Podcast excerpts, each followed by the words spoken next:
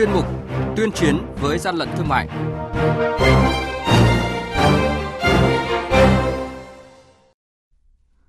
Quản lý thị trường Vĩnh Phúc tạm giữ gần 12.000 sản phẩm quần áo, mũ bảo hiểm có dấu hiệu giả mạo nhãn hiệu.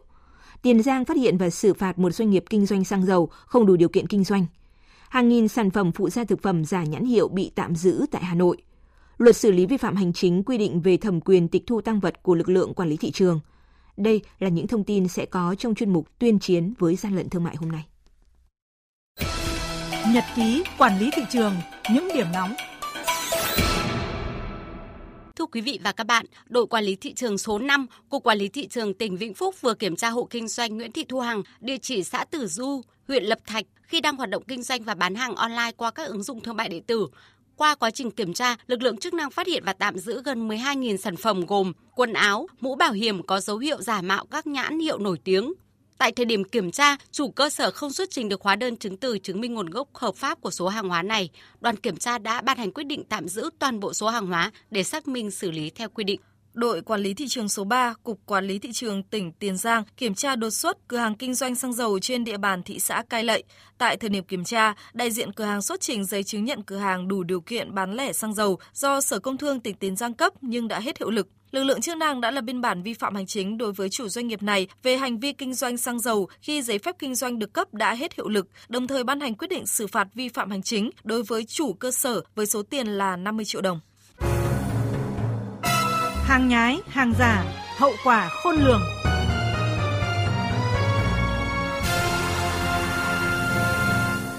Thưa quý vị và các bạn, 1.200 sản phẩm phụ gia thực phẩm baking soda giả nhãn hiệu đã bảo hộ thương hiệu tại Việt Nam vừa bị Phòng Cảnh sát điều tra tội phạm về tham nhũng kinh tế buôn lậu, Công an thành phố Hà Nội cùng lực lượng chức năng kiểm tra phát hiện và thu giữ. Sau một thời gian dài nắm địa bàn, lực lượng chức năng thành phố Hà Nội phát hiện xe ô tô biển kiểm soát 29D22382 dừng đỗ tại khu đô thị An Hưng, phường Dương Nội, quận Hà Đông có biểu hiện nghi vấn vận chuyển hàng hóa vi phạm pháp luật. Tiến hành kiểm tra, đoàn kiểm tra phát hiện trên xe có 50 thùng cắt tông chứa 1.200 sản phẩm phụ gia thực phẩm banking soda mang nhãn hiệu Arm Hammer của công ty Just NY Hoa Kỳ đang được bảo hộ thương hiệu tại Việt Nam. Tại thời điểm kiểm tra, ông Bùi Trung Kiên, công ty luật trách nhiệm hữu hạn Rouse Việt Nam, đại diện sở hữu công nghiệp theo ủy quyền của công ty Chuck and Dry Hoa Kỳ xác định so với sản phẩm thật, phụ gia thực phẩm giả được làm giả tinh vi qua nhiều khâu khiến người tiêu dùng khó có thể phân biệt được. Mặc dù các chi tiết nội dung ở trên là giống này,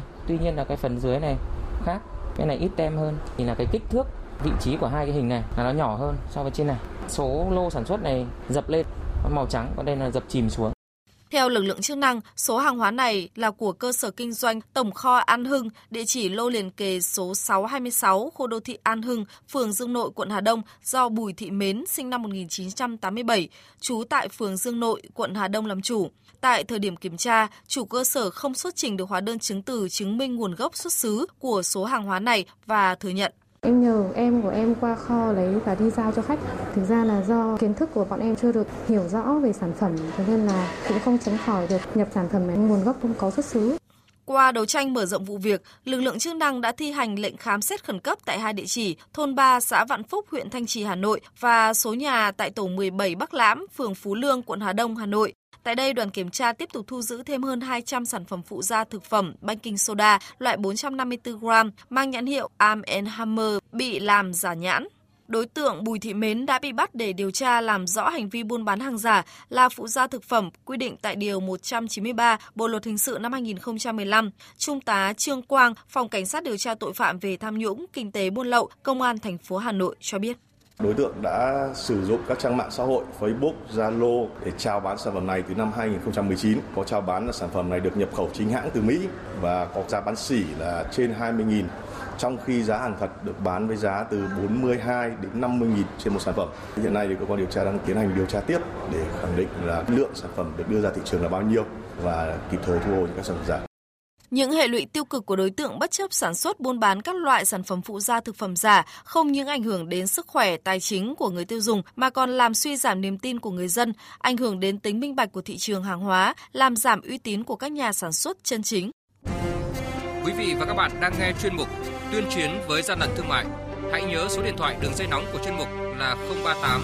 85 77 800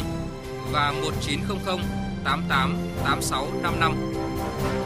Tuyên chiến với gian lận thương mại phát sóng thứ ba, thứ năm và thứ sáu hàng tuần.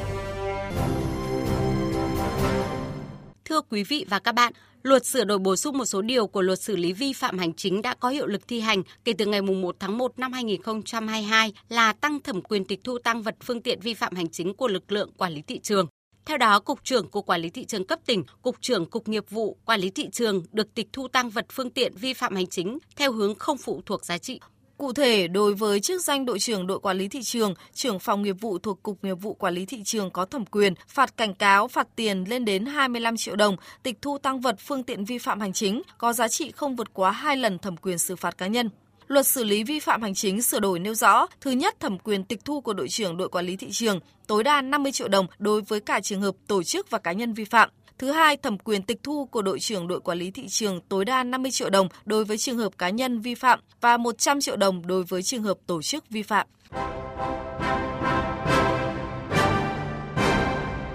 Chung tay chống hàng gian, hàng giả, bảo vệ người tiêu dùng.